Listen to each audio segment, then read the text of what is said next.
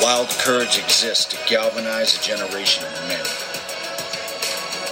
The tools and courage to fight for what matters most. And tell the stories that are born in the redemption of lives and souls.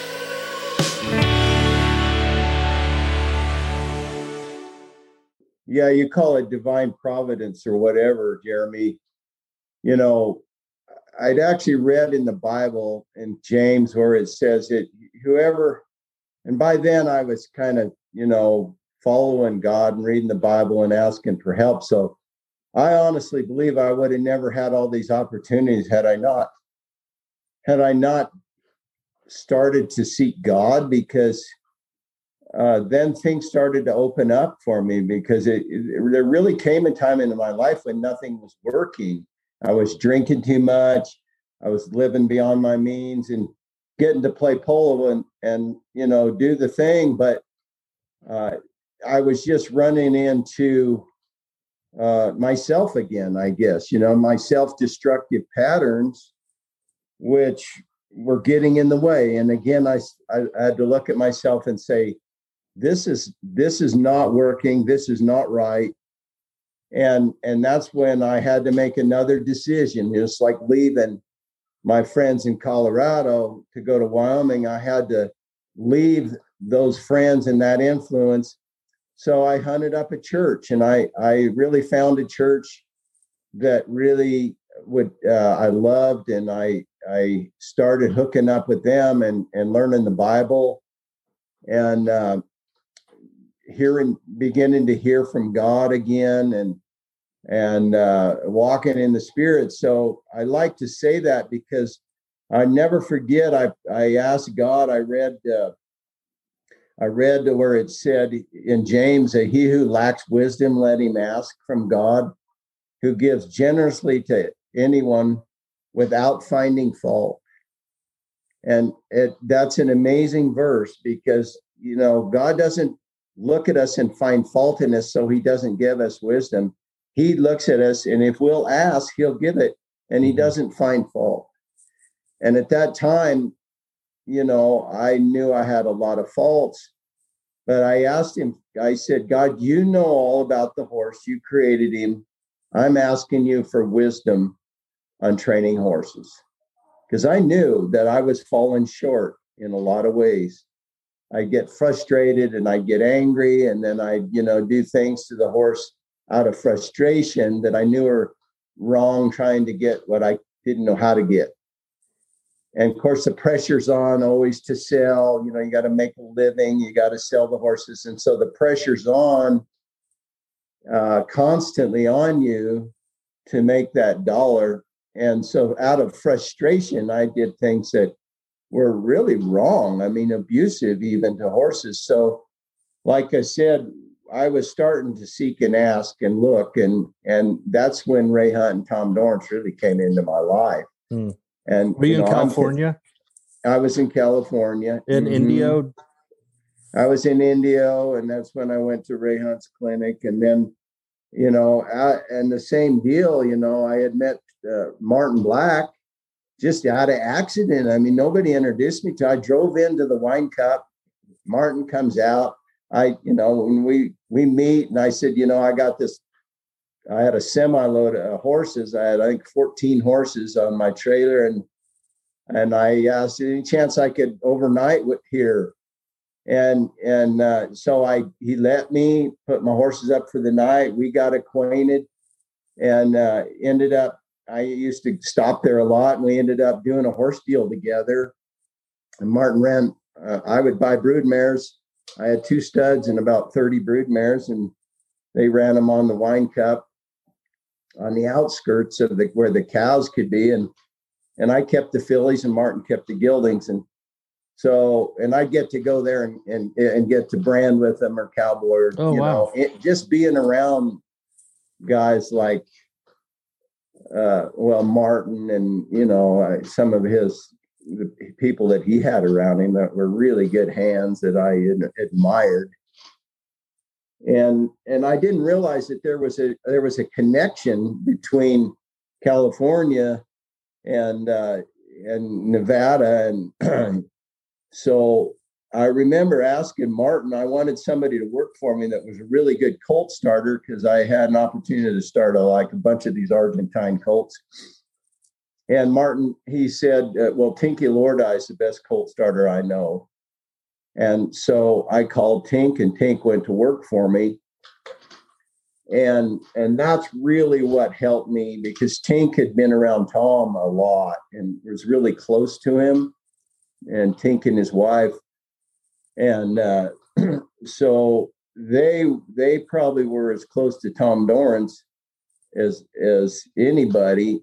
And then Tom came and did a clinic at my place because of Tink and Tom did. And uh, so that's how, you know, I was just really blessed to get even around these guys that were so good and uh, beyond that's... me. But I just, I craved it, you know, but I honestly believe and know in my heart that it was the answer to my prayer mm-hmm. for wisdom, and God brought these people mm-hmm. across my path.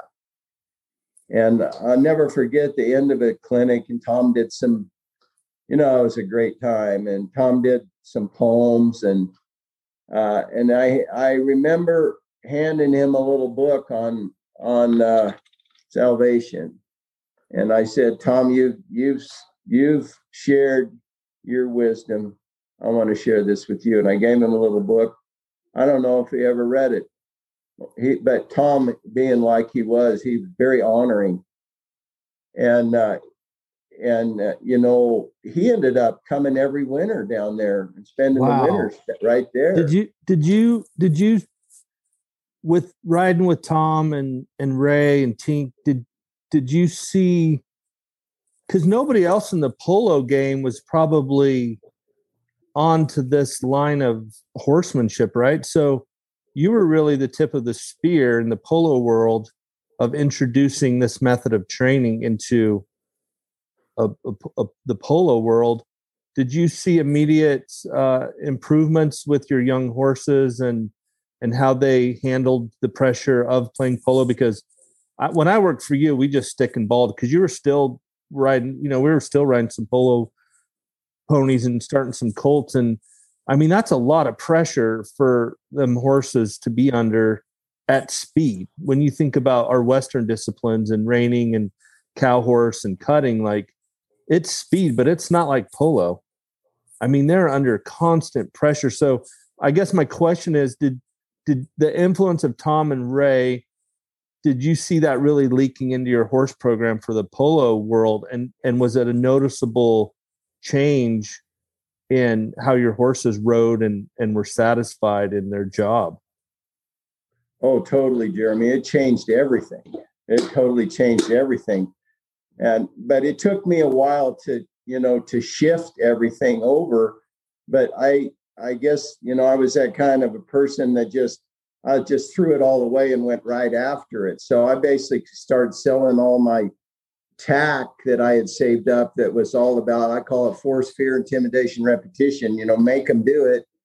I stopped using draw reins. I stopped the tie down and I just started riding in either a snaffle bit or sometimes even a halter. And people would see me, I'd be out sticking balling with a, you know, a string around my horse's neck. and and they they some of the you know good horsemen there that were even mentors of mine like they said what's wrong with you you know you put a bridle on that thing you know put put the tie down on him you know and they they didn't accept it at all and uh, i remember i invited a bunch of them to tom dorrance's clinic we were hosting it so i could have people come for free and i i told them come watch and they showed up for a little while and they like, oh, we know all this and left. Yeah. They, were, right. they weren't there an hour. Yeah. And there, there were people like, you know, Buck Brannaman was there and, you know, uh, Martin was there. They, these guys had flown or driven uh, clear across the country to be at a, to be at Tom's clinic. And these, these pole people right down, you know, 10 miles away and they and and like oh we've seen all this and it didn't change anything for them but it changed everything for me did you know what happened is I, I learned that horses need that freedom and they it's you know the whole philosophy is it is the opposite of what we were doing because we yeah. were we forced the horse into a, a frame and we'd make him you know go into the game when he was a, afraid. And you know it was just such a struggle. And so as i learned how to apply the the, the whole philosophy of natural horsemanship i guess you whoever you want to call it uh, it my horses changed completely. And what what made them different was, you know, I could put people when I sold my horses, I could put people that were not good riders, and that's they're the ones that paid the big bucks because they were not good horsemen, but they could afford to buy a horse. Yeah. Well, my horses were forgiving because they always knew that they could search for a release and they'd yeah. find a release uh, from the pressure. And uh, my horses really began to my prices you know started to really go up. I sold some horses that were really good ended up playing high-goal polo and some of them went on to be famous. I raised this uh, one colt on the wine cup ranch there in nevada that ended up being famous. Her name was maple leaf and they were going to clone her uh, because she was so good and she was worth probably I don't know two hundred and fifty thousand dollars. Wow! You know, so yeah. So so this really started changing. Like at this point, you're playing polo professionally. People are paying you to be on their teams. You're you're rising up in the rankings as far as far as your handicap and uh, what goal you were. You're mm. you're getting around some of the. I mean, in our culture, the best horsemen there in the world and there hasn't been any better since really or before them. So like the really the right place at the right time. And you're introducing something into a world and you got to capture the the upside of all that by selling these horses for more than you ever were able to before. How in all of this process like um you're learning a lot about yourself right? About about anger management and like um because really it is that mirror thing right of like i having a bad day i take it on my horse because of my emotions so you're learning how to deal with that. Where's your marriage at at this point when you're finding all this harmony with your horses and your horsemanship? And you're not making $450 a month anymore like I, I assume with the notoriety and selling the horses for more like you know the spoils come with that and how does that affect and start changing you and your your marriage if at all or is it just getting better? Well it was still a bit of a roller coaster you know uh, i had a great job with bill. I was making uh, 50 grand a month is just to play and then he let me carry all my he carried all my horses expense so i was selling at least another 50 to a hundred thousand dollars worth of horses a year, and and uh, you know we were we were walking with God, going to church. Uh, we'd learned how to tithe and even you know give offerings and sow into God's work, and and literally the Lord just blessed us. You know, we were just every year we'd make more money and things would get better. Uh, we won like the national tournament, which was the biggest tournament, the National President's Cup. It'd be like went in the national finals rodeo. Oh, and oh, your so polo that, team that did. A, the polo, that? the polo team you were on won the Super Bowl of polo.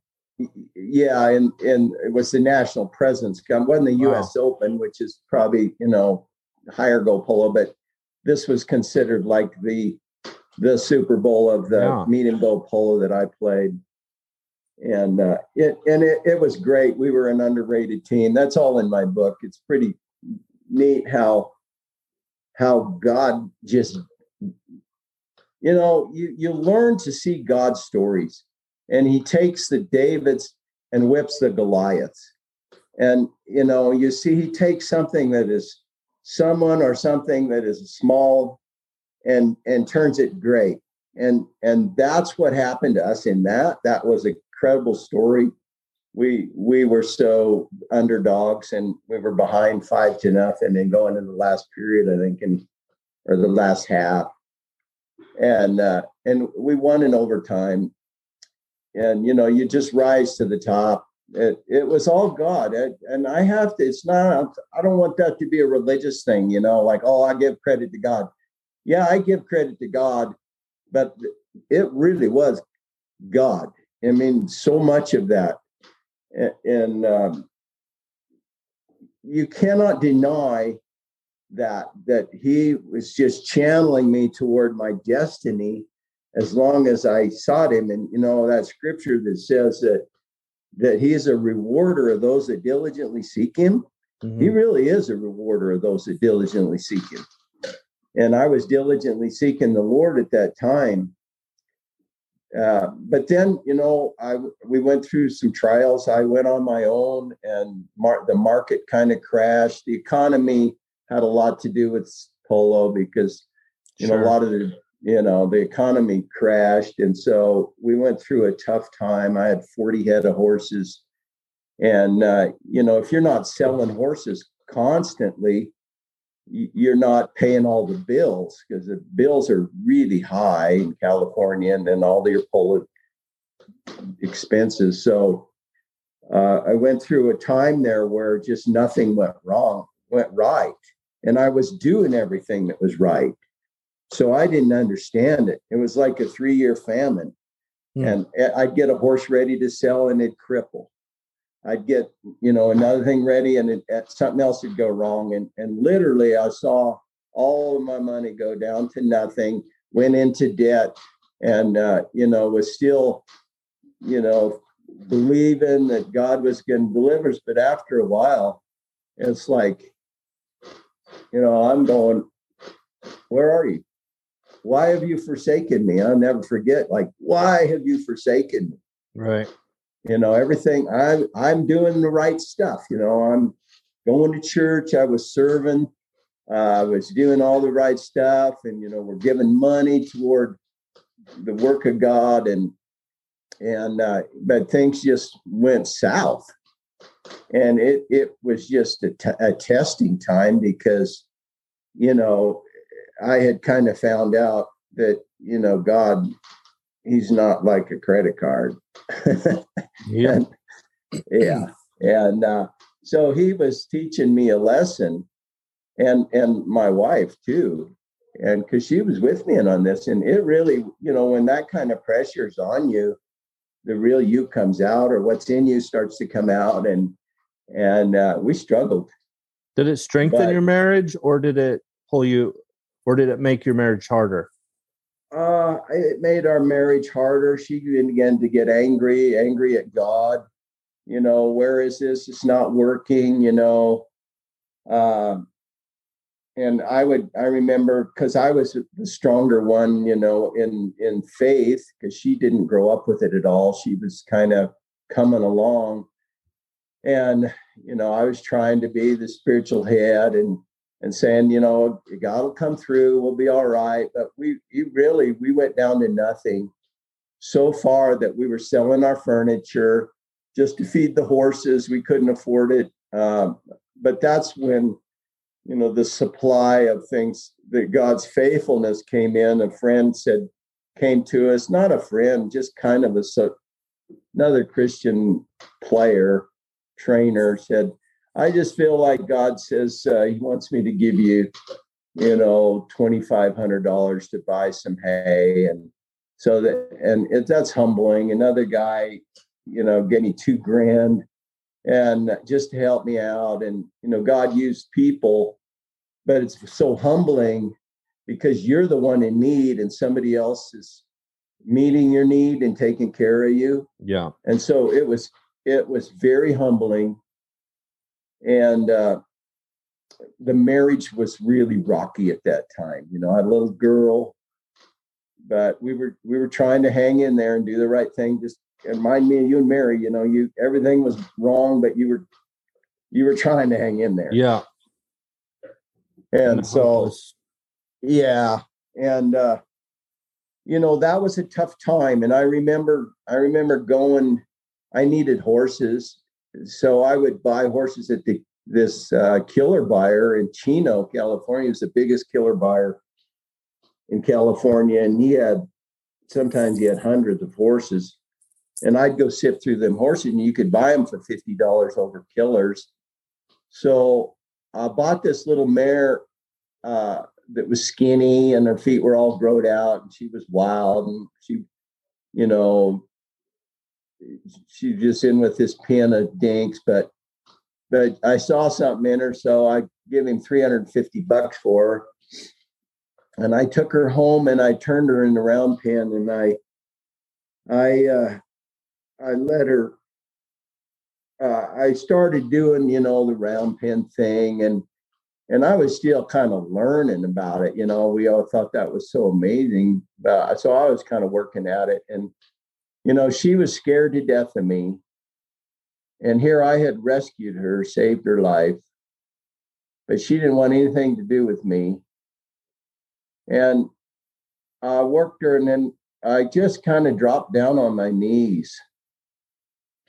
And uh, and it wasn't because I was trying to get her to do anything. I was just, you know, in a bad place in my life and marriage again. And I'll never forget, she just came, dropped her head, and came in to me and put her head like on my head and breathed into my nostrils. And that's why I do what I do. And, you know, I felt God so clear speak to me and he said, Son, this is how I train my children. Mm. And, you know, I it was a it was a aha God moment. You know, I was there on my knees and she was had her head down and and I realized that that's exactly how we are. You know, we're scared of God we run around the world. We have our head looking out like a horse does. It won't even acknowledge him. And until things get so bad that there's nowhere else to look and nothing's working. And finally, we take, you know, a look. And because there's nothing else, thinking that, you know, we're going to get captured and we're going to get forced to be a Christian, you know, or be something that we're we don't believe we are or don't want to be. And it it's like the whole thing unfolded to me right there. And I realized, you know, that God was trying to teach me something in all this. And that's really where it all stemmed from, Jeremy. And I, you know, out of that, I started doing little, uh, just working with colts in the round pen for kids, you know, church kids from the church or anybody that wanted to watch. And uh, it, it really, uh, people just started wanting to watch me work with a horse. And uh, and that's kind of where you know my ministry, if you want to call it that, uh, my destiny has has been. That was like the beginning of it, but you could I could just see, you know, over my life, the people that he's put me in touch with and that I've got to be around. And it was no coincidence. It's just it's just my destiny. Well, the the beautiful thing about all of that is that it's so parallel to my life and the role that that you and Jane got to play in my life. Um, it's just really cool how it all comes back. Like you, you, you go out and seek and you find, you knock and he answers, and he puts people in our path because he's so God's so relational that he doesn't want us to do go on this journey alone and and even just with him alone. Like that's what amazes me about your journey and my journey and so many others is he uses us each other to help each other on our journey. Like if it was just me and god i wouldn't be here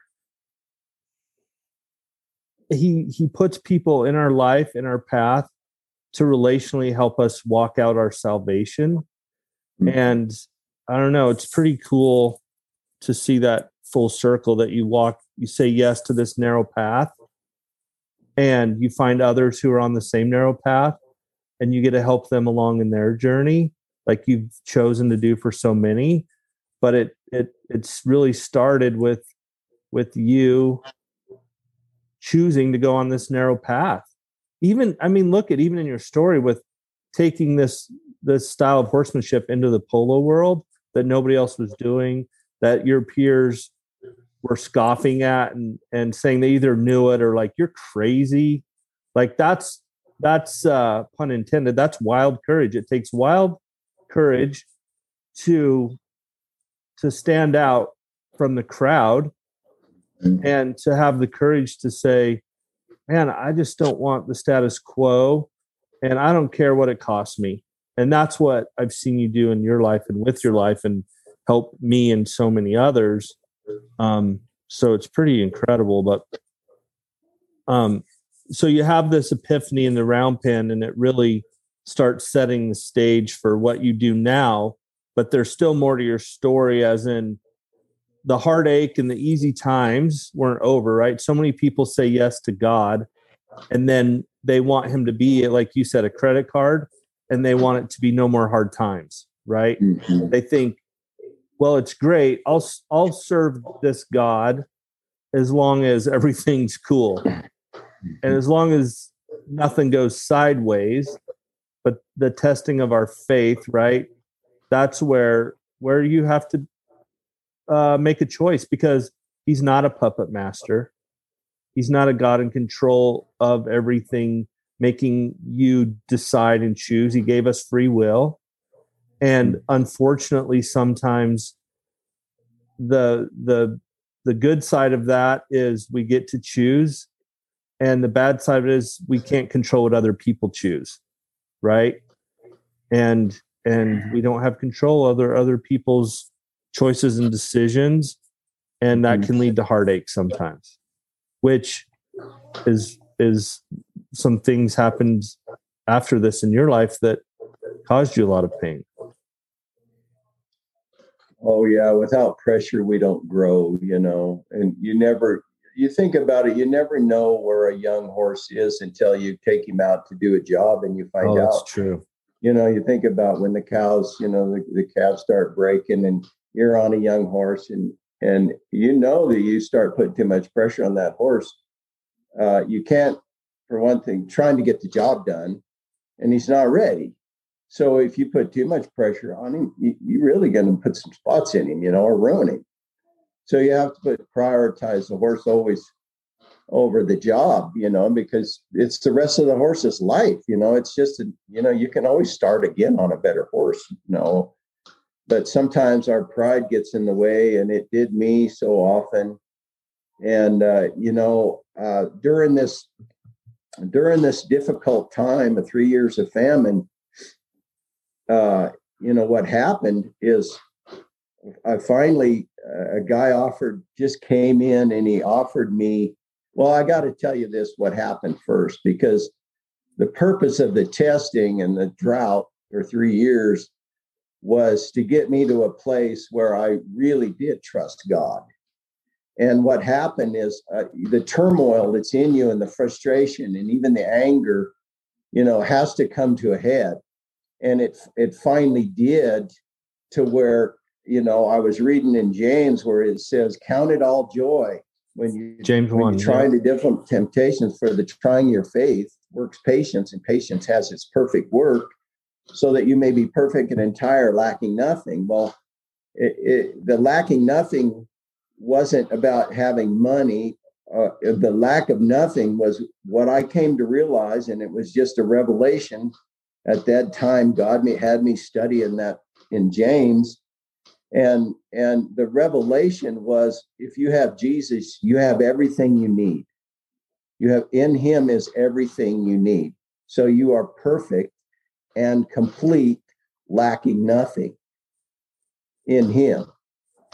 And so it, it's like all of a sudden i like entered into this rest and that's that i found out later that that is so scriptural that the people of god enter into his rest where you have perfect peace and uh, no matter the, the situation or circumstances around you, you are in perfect peace because you're perfect and entire, lacking nothing. And you you have this rest in God. I think it's you might call it perfect trust. And you're just okay. It doesn't matter. So I entered into that.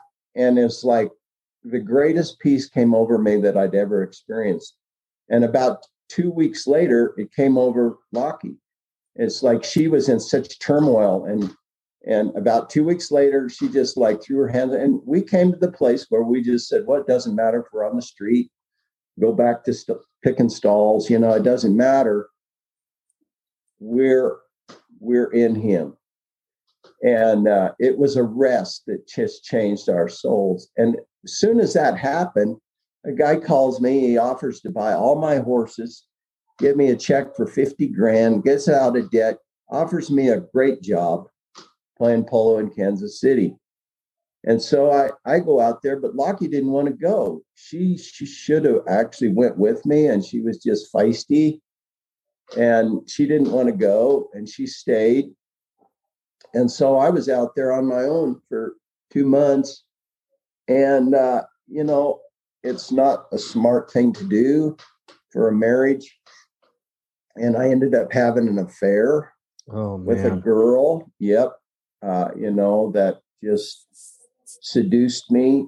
And, uh, you know, when you're, you know, you, when you're in a certain place and in life and, you know, women come after you, it's, you better guard yourself. And I was not wise and I didn't guard myself. And, and, uh, you know, God gave me the opportunity to escape that temptation and I didn't, and I fell right into it. And so then when I came home, you know, of course it came out, you can't hide stuff like that. And then it just, it threw our, our marriage into a complete real turmoil. so it was a complete moral failure on my part. And, uh, you know, I felt like I had ruined everything. So I discovered a new a new realm of grace in that because Well, I- you know I think it's important. Uh, uh, thank you for your vulnerability and your courage and sharing that part of your story. Because I think it's important. It, it seems like the way you were tracking in this new peace that you felt and and your walk with the Lord, it's it's it's a it's amazing that this this broken world that we live in right that something like that could happen i mean the the paragraph the sentence before you told us what you just did was like you guys were walking in this peace like god showed up for you in this way financially and yet this thing still happened. Like again this is such a journey. This this journey of faith isn't something you ever arrive on and then you have to you can let your guard down like oh i'm good. I made it because you were there. You guys in your marriage like had found some resolve and some peace and then this this thing happened and and and it just shows you that like anything in life it's it's it's a journey and and it's it's a marathon and and you don't ever get there. You don't ever arrive. Like i would imagine that was so humbling after feeling this peace and with god and with your wife and then for this to happen and and the the feeling of shame that you probably felt was devastating. Oh yeah terrible terrible uh, the, the shame of that yeah yeah and it's um you know the problem is i didn't have mentors i didn't have accountability you know that i was with so uh, and that's a that's a big problem in in Christianity today. You know, it's just accountability and mentorship, really. And if I would have, you know, I I I wouldn't have I wouldn't have left her, or she would have come with me if we'd had some different decent counseling because she was still working in the church. She was doing music. She was leading the worship team at church. She was, you know, so she didn't want to leave all that and but here financially that you know it was an opportunity so you know i kind of set myself up for failure but didn't even know it yeah you know and uh it, and even i tried you know i got out there and i thought well i'm going to really do something out here you know and uh pride goes before fall. And you know i've i've i've i've fallen to pride more than once in my life. And you know god resists the proud and gives grace to the humble. So you know when you start getting proud you don't even know it.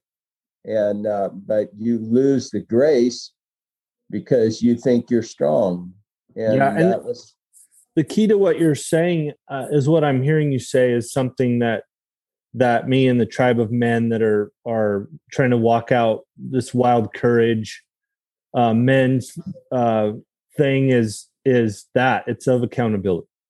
Every man that I know that's had an affair said the same thing. They said if I if I'd had men in my life, if I'd have had some accountability, I don't think it would have happened.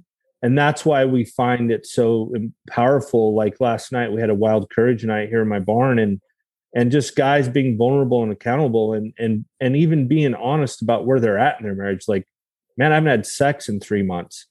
And guys that have gone before them sharing with them how they're disconnected from their wife's heart. It's all heading this stuff off is my point right? Of like if men could get together in humility right and and not talk about what they do for a living and how great they are and submit themselves to each other in this way we're finding so much fruit in it of like you can really talk through real life struggles and get help and and have people that have gone before you that have struggled with this to avoid these type of things. So i just think it's noteworthy to to mention that like i said and everybody i've talked to that's had affairs like I was on an island. I didn't have any men in my life. I didn't have anybody that I was being accountable to or submitting myself to outside of the church, which the I I, I can beat up the church sometimes. And that's not what this is about, but it's not set up for that.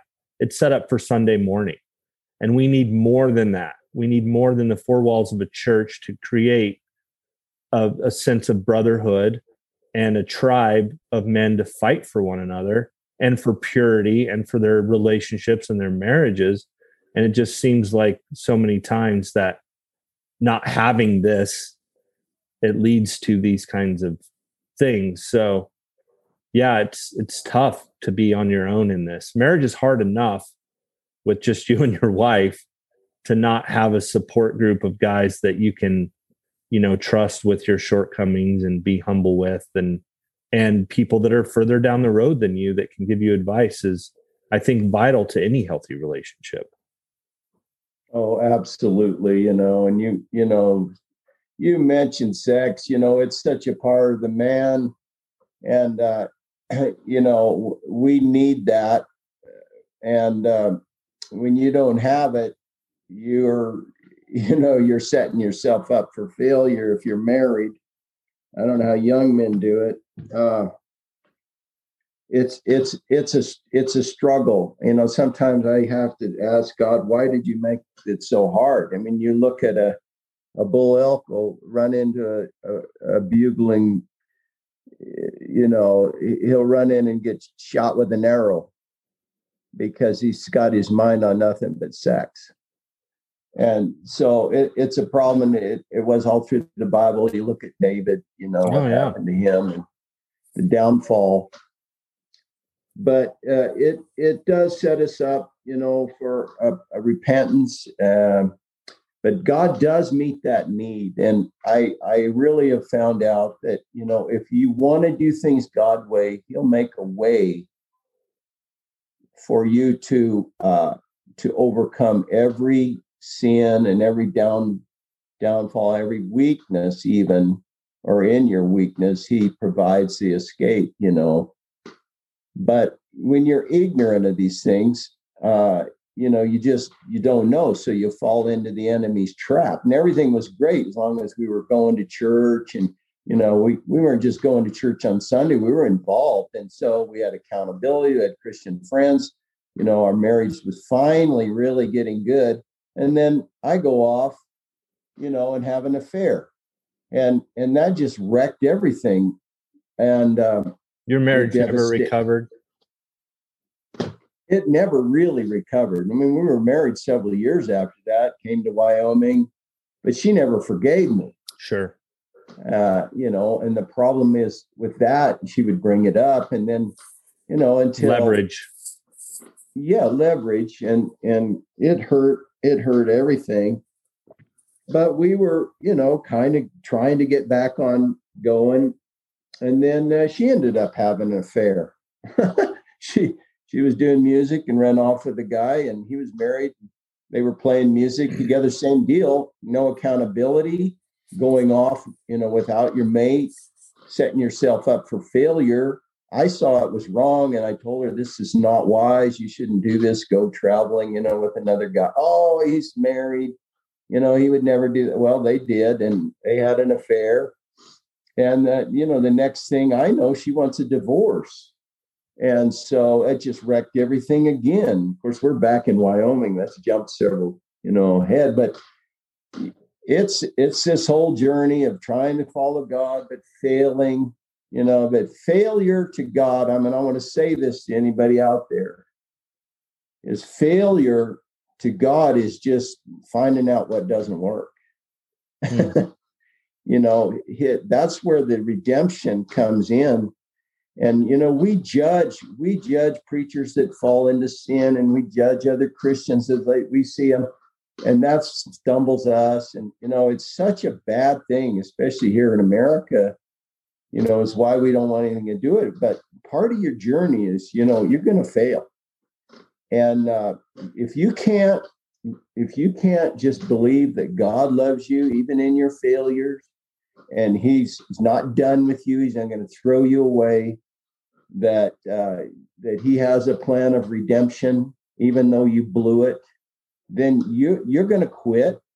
You're going to go put your nose in a bottle or drug or your work or and and be miserable for the rest of your life because uh, you think you've blown it, you think you've ruined your life, you think you've done the wrong things or things have gone south. But God, He's always there. His mercy endures forever, and all we have to do is come back to Him, and uh, He he'll, he'll plan, you know, put you on a brand new track, brand new track.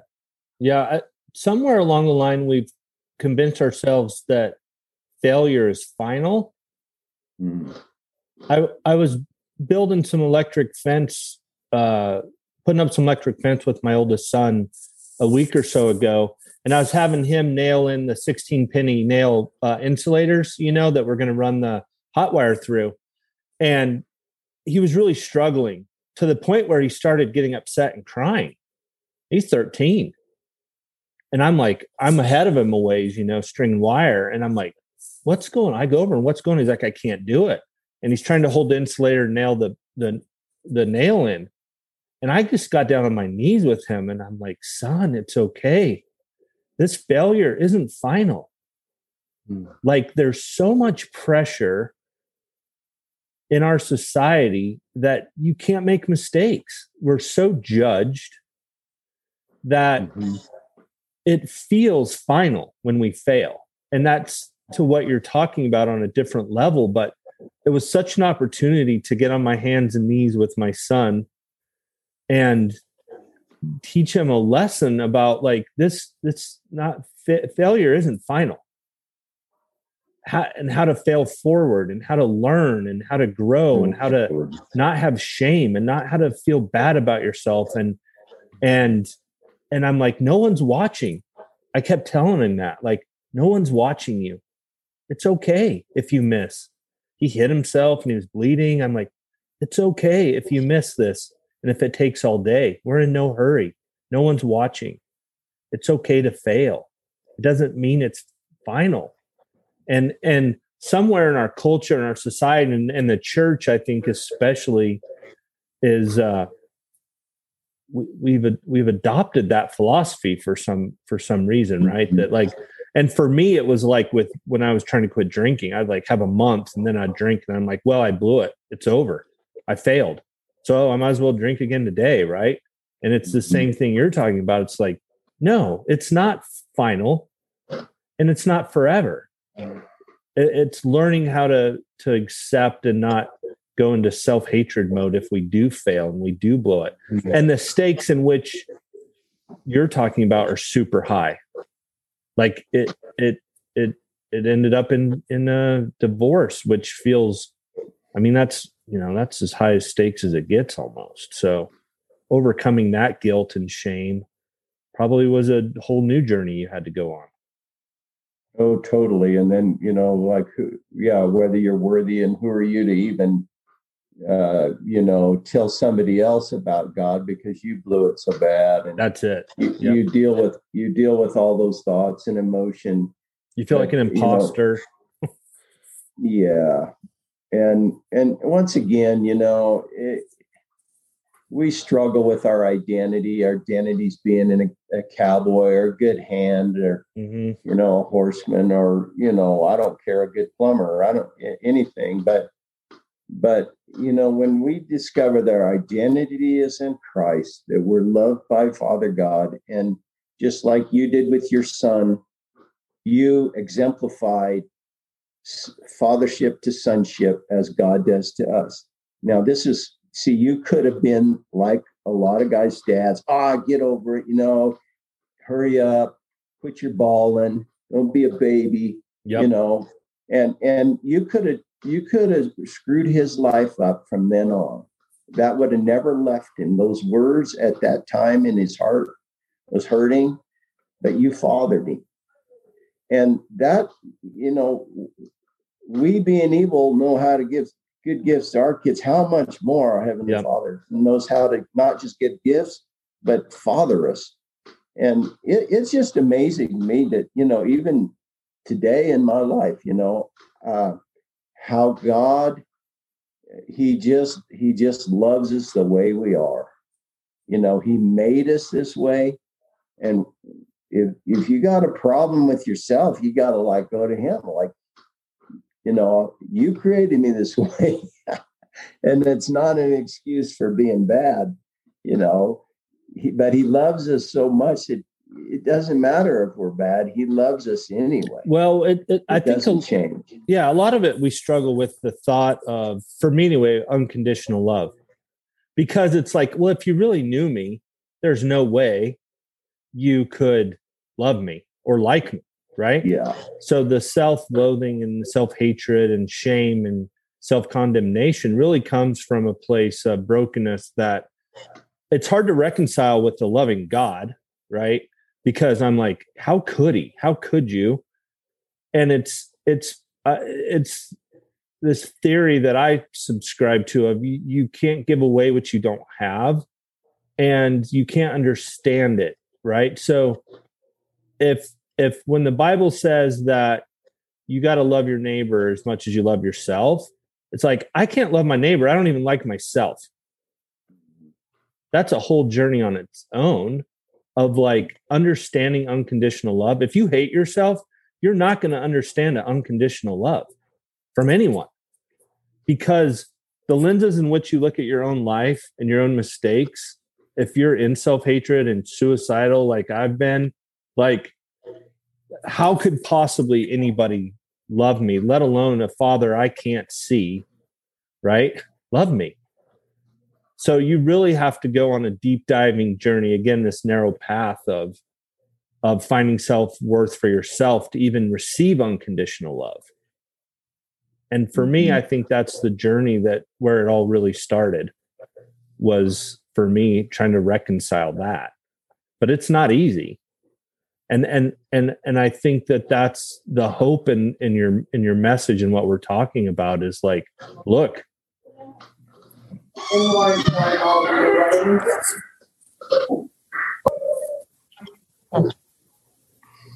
so yeah i just think that that's important for for people to understand is like somehow i think through religion that we we think that we've got to toe this unobtainable line that in order to receive unconditional love and forgiveness right that it's about following rules and it's really a not it's really not that i've i've found to be true. Um but that's a whole nother journey in itself.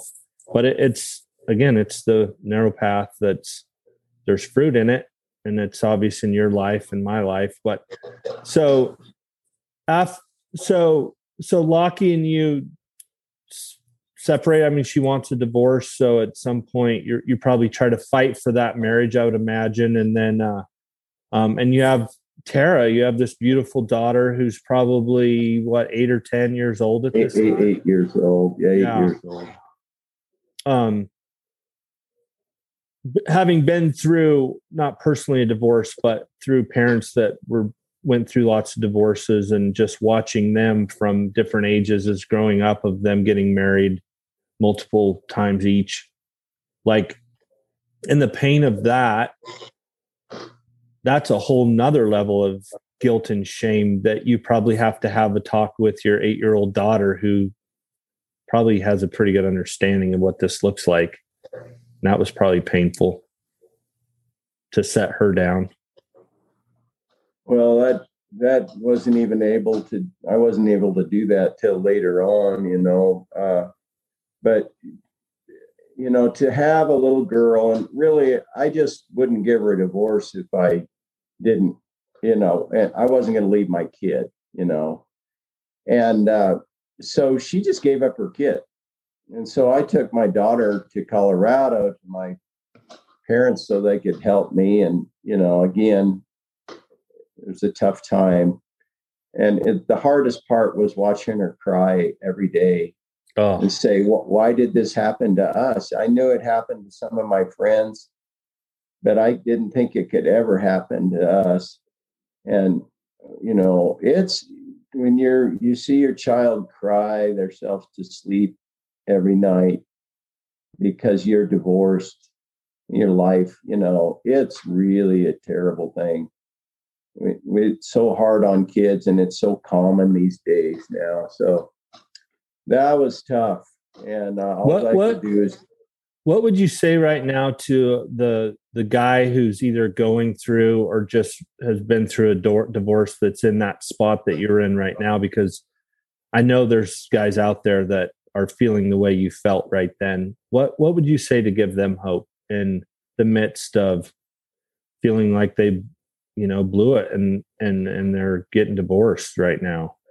And have well, kids. If, if it's already done, I, I, I would say to them, if you're not divorced, uh, ask God if you're supposed to get a divorce, and and then listen, and then you know if he's if he says don't give up, then don't give up because he can he can turn it around like he did you yep. you and Mary. I mean, I I wouldn't have bet on you, and I you know I've counseled people. Uh, and look look at the reward jeremy.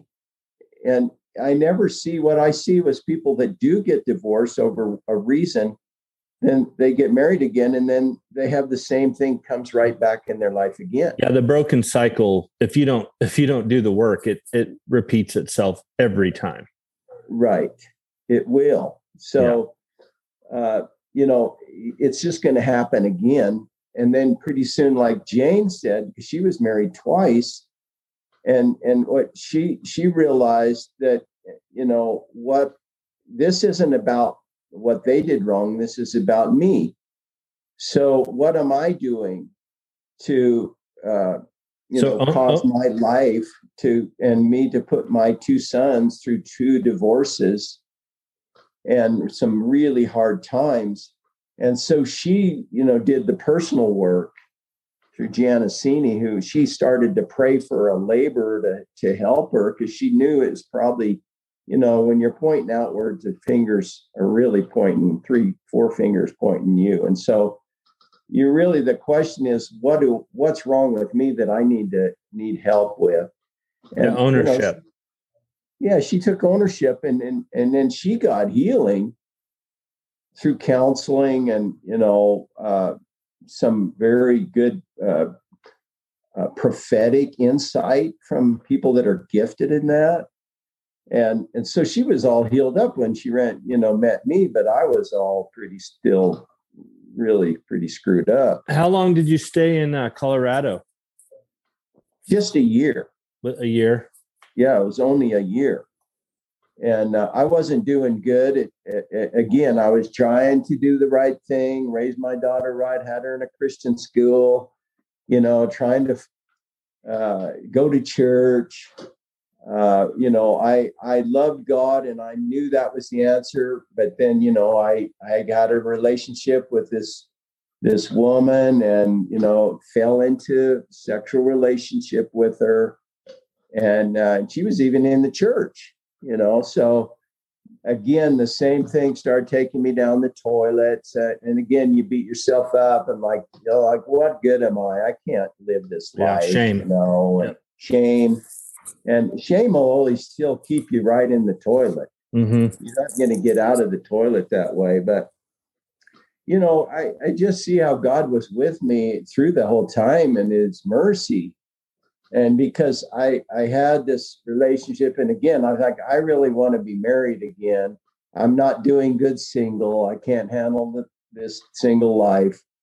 And so i really want uh you know i need a godly woman to help me with it. So I got real serious with God, and I had been dating these two blondes, and they were, you know, uh, I thought I'd marry one of them, and probably, and I needed to make a decision between the two of them, and and uh, I got real serious with God one night, and I said, God, I just, I'm asking you because you know better than me. I, I need you to show me which one, what woman, because I I know it's the most important decision I'm going to make. And and that night I had a dream, and I had both those women were on both sides of me, one side and the other, but I was in the middle with a, shorter brunette. She had a tint to her hair. Her name started with a J and I didn't know who it was, but I was happy, and I knew that that God had shown me. I knew it was a God dream that He was directing me. So I knew it was neither of those two, and I knew there was one coming. And so about that time, uh, you know, Jane and I were friends. I didn't think it was Jane, but uh, she had said, you know, that summer she asked me if I'd come up and do a clinic and uh, she put it together. So I said, sure. It was getting hot in Colorado, and I went up and uh, did a clinic and to do a clinic. And when I saw her, the first thing I said was, "What'd you do to your hair?" and you know, it's not something you tell a woman when you Yeah. haven't see, seen him a, a long, Long time. time. And and and so she said, "Well, I cut it and was trying to get it dyed, but they put too much red in it. And so Wow. immediately, you know, I knew that she was the woman I saw in the dream. And so, like that night, I'm staying over at her mother's house upstairs, and I'm like, God, I need a word. And uh, I opened my Bible, and like the my eyes fell right to the scripture in Proverbs where it says, He who finds a wife finds a good thing and finds favor with the Lord. And I knew that it's like that jumped off the page, like Yeah. a rhema word jumped off the page at me and said, Yeah, that's her. And then, you know, I still kept it quiet because, like, whoa. And, uh, you know, it was confirmed later as we started to date, but uh, we were friends first, and and we we had things the Lord in common, and we loved horses, and and so she knew. I mean, she knew right away, and she had prophetically, and I'd emphasize this to people. You know, God guides prophetically all the time if you know how to watch the signs, and God had showed her a man with a mustache, and he was a man of the land. And and so she knew. Well, we she waited seven years because she didn't date or nothing. I mean, Wow. she had guys hustling her all the time, Yeah. but she she she was waiting for God's person. And see, I asked, and God showed me. and and he put us together. And honestly you know once i mean we were married in a month. And you know we did we decided we're going to do things right. We're not going to have sex and we didn't. And and uh, we're going to do it god's way. That's all we said. We're going to do it god's way to the best we can. And i'm telling you what now we, we got married and i can't say that we were in love. We were good friends but we knew it was god that he's putting in. What god puts together you know no man can break up. And and uh you know we have had we've been married 24 years now. Wow. And it's, it's been the long. most amazing married uh just you know like the dream. I've been so happy with her and and I think she'd say she'd been happy with me, and she would. we have had a supernatural marriage, and you know, I, I'm careful what I say, but every part of the marriage, because God is in it, is like the three. You know, it's just not the same. Sex outside of marriage is no, it, it's not satisfying and uh, it leaves you empty. It leaves you even, you know, not liking the person and it, it's it sex is a is a spiritual thing. And uh, you know the bible says when you, in corinthians when you you join yourself with your wife the two of you become one. And then it says it says he who joins himself to the lord is one with him in spirit. And i i'm just kind of coming to that revelation that you know when you when you bring God, God refuses to give you real happiness outside of Him because He's your Father and He wants you to be, He wants to be a part of your life. He's the one that wants to make you happy, fulfill your dreams. And and when we when we try to do it outside of that, he just doesn't let it happen. And and you think about it, he's just being a good a good father because ultimately we take ourselves down that pathway of destruction and ultimately we spend eternity in hell. Well, yeah. I mean, if, if, if the analogy would be uh, if I wasn't a good father, I would let my kids eat ice cream for dinner every night. Yeah. That's what they want, right? Mm-hmm. If they had it up to their way, mm-hmm. in your analogy, mm-hmm. it's like, well, yeah, I'm not going to let them eat ice cream every night because I'm a good father mm-hmm. and I can see things out in front of them that they don't yet see. And it's out of love. I, you yeah. said you said something to me one time that I'll never forget. And you were talking about life, you were talking about dogs, you were talking about children in the context of horses. And you you said to me that discipline without love is abuse. And love without discipline is abuse. And I don't even know if you remember telling me that, but that has resonated with me so much in my life with horses and dogs and now with with kids like but it is that loving father thing you're talking about like there if if you see a parent that doesn't discipline their kids it's because there's a lack of love there because if you love them you would discipline them. And i think that's kind of what you're you're talking about a little bit right here is like it's they go hand in hand. Yeah you know hebrews 12 talks about that and i've i've used that in my demonstrations you know because it says that that god disciplines those he loves. He's treating you as a son. Yeah. That you're not a bastard and so love, you know, and I say that in my demonstration, even for corporate. I said, you know, love without discipline is abuse too, because you're creating a monster. Why would you not discipline your own son? Because the police will have to someday. Yeah, it's because of love. Yeah. You know, so yeah, people are so afraid of abuse that they won't discipline. Well, you know, if you love your son, you're going to discipline him when he needs it, when he's going down the wrong path, because you know it's self destructive. So the Lord does discipline us, and, and we should not despise it. He said, Despise not the Lord's discipline. And, you know, people have a hard time with that. They think of God as a punisher for your sins. God is not a punisher, He doesn't punish his children. I don't believe that.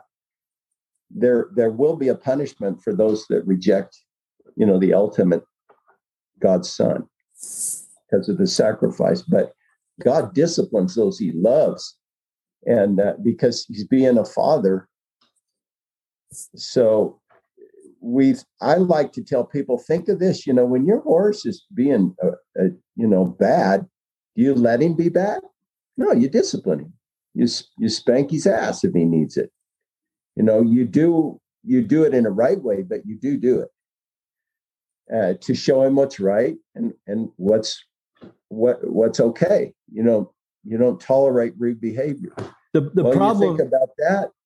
Yeah, the problem is is is is with kids and horses and dogs, the same level of um, discipline is different with everyone, and I think that's where people get in trouble, right? Because some horses, some kids, some dogs are so sensitive that it doesn't require the same amount. That was one of the biggest things I learned from you too. Was I kind of had everything had to fit in my system. Every horse, every dog, every relationship had to fit in the system that I built.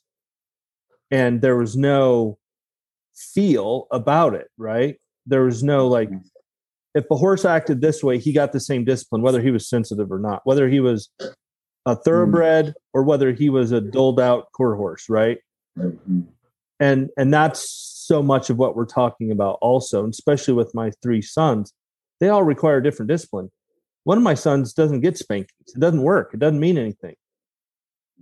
Take away the stupid iPad or TV for 20 minutes and you'd think that I'd beat on him for two hours. So I think it's important to note that when we're talking about discipline, it's not always like a physical mm-hmm. presence, you know, and even with horses, like just confinement or stop moving your feet is like a discipline to them. It doesn't mean a good old fashioned ass whooping, you know. But that's part of the figuring this all out, right?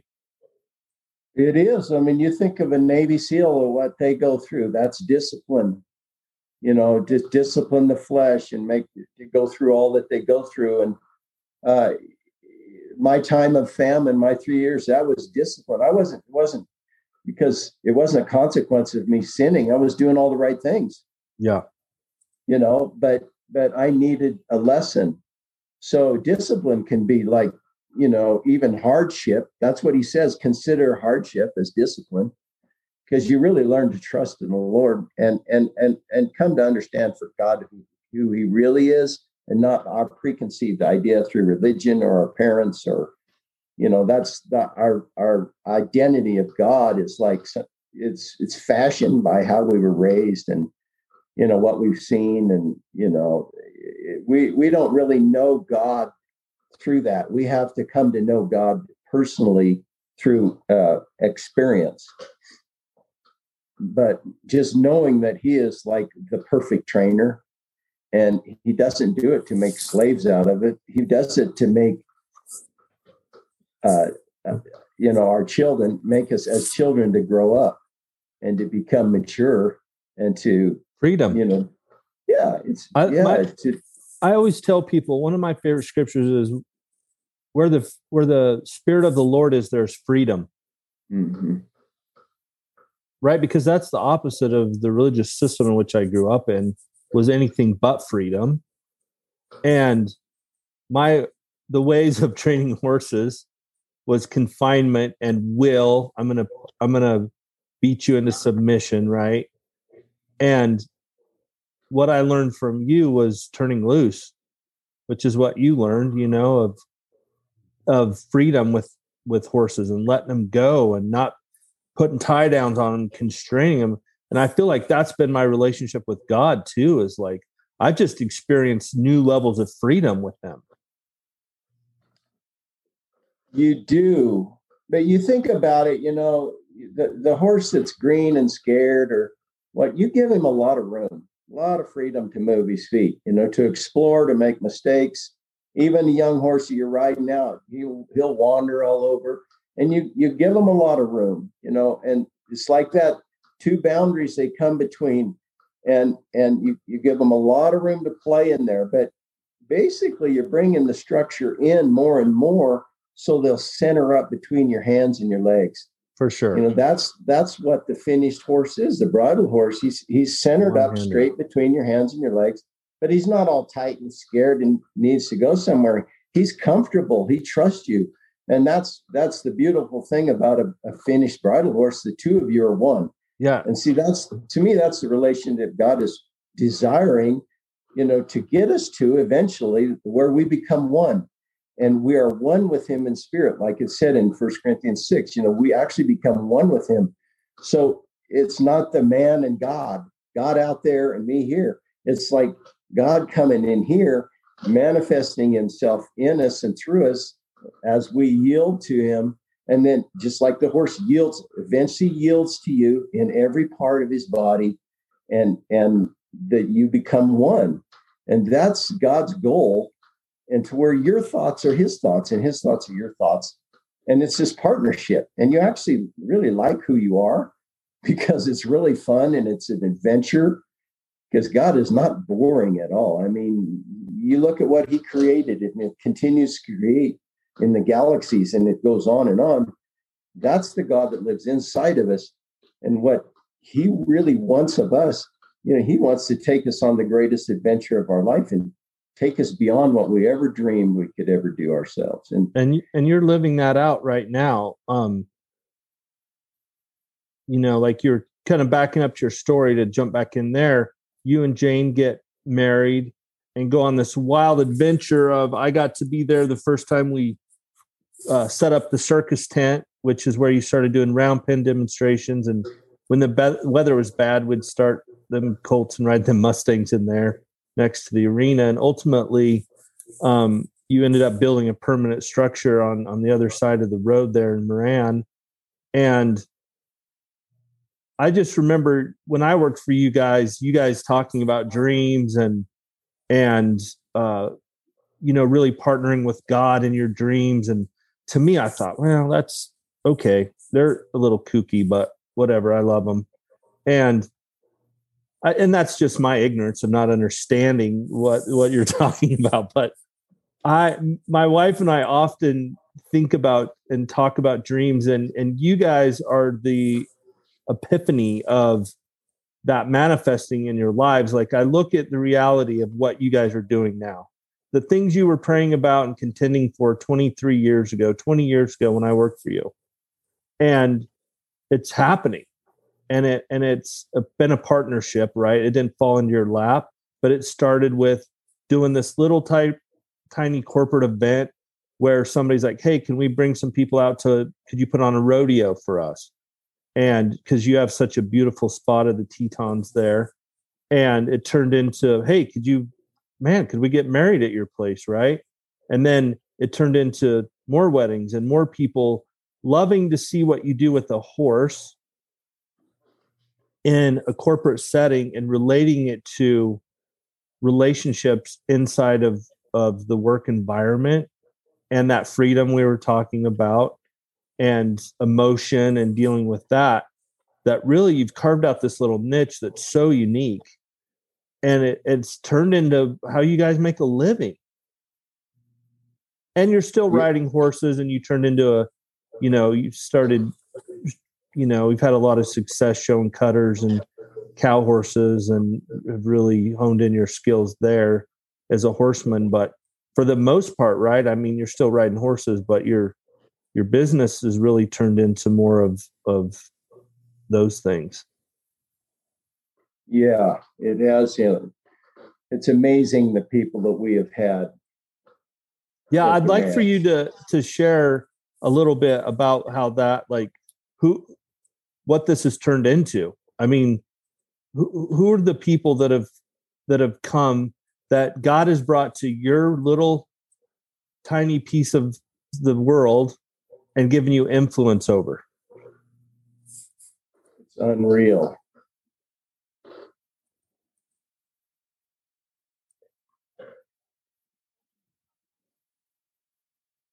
you know, I love the scripture. I think it's in Galatians that God God will do exceedingly abundantly above all you could ask or imagine. And, and God has done that beyond my imagination. And I don't know why. You know, when God gives you favor, He gives you gives you favor, and it's you don't you can't even understand it. But there was a time in my life when I knew I had a message and I I wanted to share it. I thought maybe it would be through the Mustangs because I had a whole thing going with the Mustangs and the prisoners. And I, I really thought I'd be going into prisons and talking to prisoners and showing them, you know, because they have horses and Mustangs and all that. but God had a different plan. And, you know, it was amazing. I was always kind of looking to to help the down and outer and uh, troubled people and all that. But but that wasn't God's plan, and He just started putting me in front of uh, corporate leaders and you know doing these uh, demos for corporations. And i think i guess it's because they're leaders in their own fields and they really get it. Probably more than horse people do you know horse sure. the horse society is so opinionated and they have their gurus and they have what they believe and and that's all fine but this was a complete niche that that uh, you know i just fell into making a living again you know it's just looking for a, a good way to to uh, keep the ranch going and and make some money but but uh, it was just word of mouth. And the, the people that have come here uh, it's just 20 20 some years of doing this it's just unreal. I mean, we've had uh, judges and uh, congressmen and you know the Federal Reserve here three times, and uh, just corporate heads and uh, just on and on and on. And it's been amazing to me. And uh, I got to do like the national convention for Del Monte Foods because the CEO of Del Monte just loved what we did. We took him for a horseback ride and he brought his people to the ranch. And so he, he, he hired me to come to do their national convention. There were like 10 uh, billion dollar companies there. And, and, uh, you know, they put us up in a suite looking over Pebble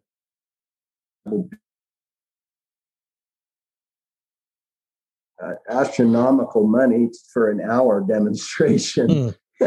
and and and treated us like kings for three days. Just things like that. I got to go back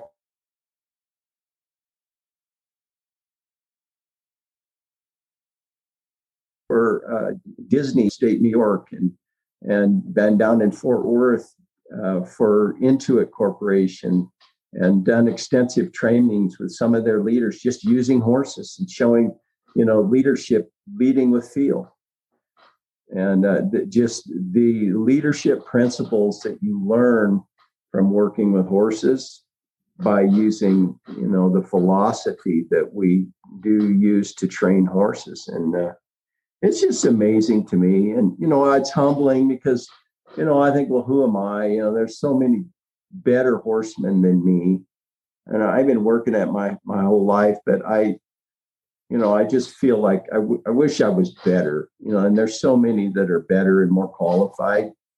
But I'm thankful that you know God has put me in the position, and and it is it is uh, helping people, and it does transform lives. It really does. People get it. You know, it's it's a sermon, it's a parable that people see and you don't have to tell them the meaning. They either get it or they don't. It's why Jesus spoke in parables, I think, is because some could hear and some couldn't. And it didn't run off those who didn't hear. They're still like, oh, that's a nice way to treat a horse. That was really interesting.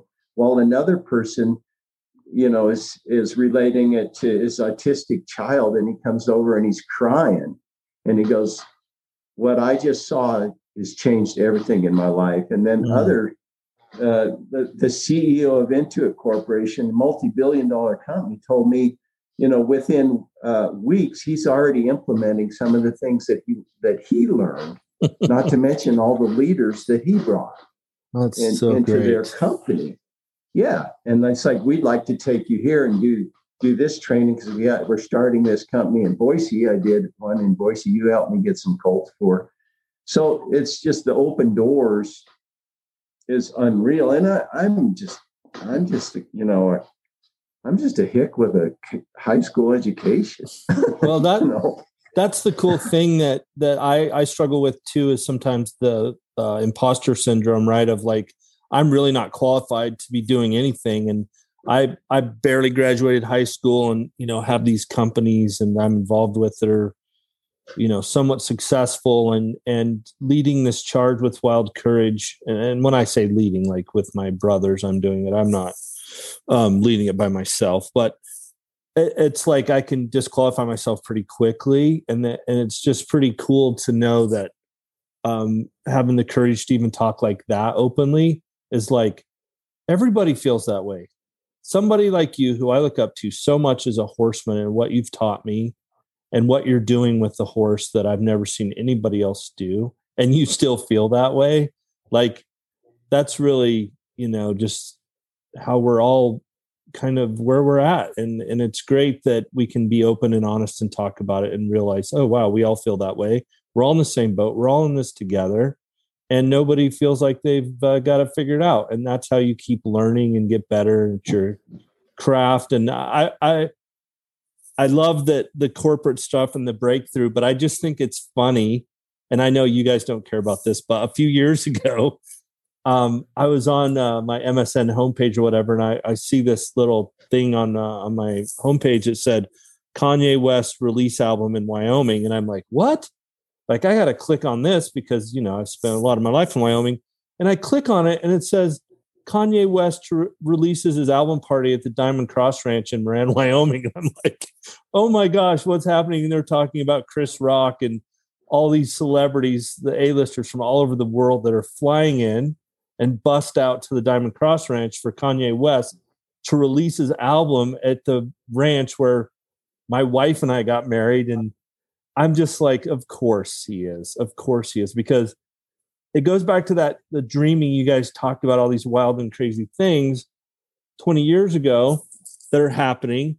And then I loved calling you guys up and talking to Jane, and she's like, We don't even know who Kanye West is. We just knew they were going to pay us a lot of money to have a concert here. And it you know there's a whole long story that goes behind that but i just i just love that that's what's happening at this beautiful place you guys have built how many weddings you guys doing there this year i think over 40 this year 40 weddings all these corporate mm-hmm. events um yeah, i know you did cowboy church for years and years and years there mm and the seeds that you've planted. People come from all over the world to Jackson Hole, and they bring and and the, and oftentimes they they come and they end up at the Diamond Cross Ranch in Moran, Wyoming, at this little place that you um, that you and Jane have fought for to keep going, and your family's continuing to fight for, with uh, the boys being involved and and helping to take it to the to the next level. Um, I, I do tell I do tell people that I think that you know Kanye now is a is a a very outspoken Christian believer, and that transformation happened after he left there. And I tell people that that because I know how you guys pray over your property, that the Holy mm-hmm. Spirit jumped on him when he was at your guys' place. Um, but anyway, I just think it's amazing what you guys have done and what you're doing and the light that you share and the rock that you've become for so many, including myself, that uh, um, I'm just eternally grateful for you and Jane and and I love that I got to come spend a few days with you guys last summer and you and I got to spend the day together and that was one of the highlights of my summer last year and um, you guys just mean mean an awful lot to me and and uh, thank you for your message and thank you for spending some time with me today. Um, I, I, would ask one more question, um, and of course you can close however you'd like. But what what's uh, one thing you would say to give hope to the the hopeless man that's down and out? Grew maybe grew up in the church, maybe didn't. Doesn't matter. But what's the one thing that you cling to yet to this day? That's your go to when when you feel like it's all caving in on on on top of you? To do what I do every day, Jeremy, when I feel I've made a mistake, when I feel I've said the wrong thing, or I feel insecure, uh, I call on the name of Jesus. And I just, uh, you know, he says, all who call on the name of the Lord will be saved. And it, it's not just salvation, it's like saved there. Yeah. When when you call on his name and he and uh he's there. So I, I mean I did it this morning. Just the insecurity. I have a corporate group tonight. I have some huge things coming. I got to do 300 people coming for a demo I got to do on the grass. We're doing filming. I, I've already signed, you know, a thing to uh, possibly do some reality shows. I mean, this is so over me and beyond me uh, that it's scary. You know, it, it literally is scary. So uh, today, I just I called on the name of Jesus and and then ask Holy Spirit because that's what He does is help. He's our helper, and I ask Him for help. And so that calling in the name of the Lord Jesus, and then ask him to fill you with the Holy Spirit because without the Holy Spirit, you cannot possibly live the Christian life. That's why he was sent to us here on earth to help us, to lead us into all truth, to show us things to come, to be our helper, our teacher. And you know, everything I tell people this, you know, if you if you lose your cell phone or your wallet or a tool in the grass and you're frustrated, stop and just ask the Holy Spirit to show you where it is. And then just listen, listen and, and do what comes to mind. I've found keys in the grass that I've lost. And all that does, you know, it's a miracle. You know it is. But what it does is it tells you that God's with you, that He's your helper. Or your your truck. I've had my truck break down on the road with a load of horses. And out in the middle of nowhere. And like, what am I going to do? I'm not a mechanic. And I open the hood and I just ask God to help me. And like, there's a wire undone. And like, wonder if that's it. Put it back, starts up, go. Stuff like that. Yeah. Is it means so much to me because he, you know he's with you. And uh, he doesn't leave us or forsake us, you know, he's he's with us. So I I would say that would probably what I would say. Yeah, and good. and then be open. Be be open when you ask the Holy Spirit. He said He gives the Holy Spirit to those that ask. So ask Him to fill you with His Holy Spirit and to help you in life, and He will. And then be open to the gifts He gives you. The the gifts of the Holy Spirit are there to help us. The prophetic gifts you know, Jane and I have leaned on the prophetic and, and, have learned to listen to the prophetic because it's it's directed and channeled our life. And if you disregard that as something, you know, spooky or a thing of the past, you're going to miss out on really, you know, the all the the clear direction. So that's what I say. Don't make a religious thing. Talk to God every day. Yeah, that's good. Well, again, thank you so much, and and uh, I wanted to point everybody. Grant has a book uh, that he wrote a few years ago that you can get on Amazon. Um, I believe, right? It's on Amazon. Yes, it's called mm-hmm. "Chasing a Dream: A Horse A Horseman's Memoir." Um, and I just I just hammered through it like in the last two days, and it's so great. And I, it uh I'm I'm glad that you took the time to write it. And I know you have another, I think another one in the works maybe, and you just have so much going on with the with the TV stuff yeah, potentially and the book, the new book and all your corporate stuff. So that's why I'm just grateful for the the time you took. Um, people can find you at www.ranchjacksonhole.com and on Instagram at diamondcrossranch.com. So those are cool ways that people can follow uh, follow you guys and see what's going on at the ranch. And um, and if they're ever in Jackson to come check you guys out. And if anybody wants to get married I'm telling you I don't know of a better place. Um, we were so blessed that you and Mary let us get married there. And um, it's just an amazing special place where you guys live and what you do there. And uh, again I love you. Grant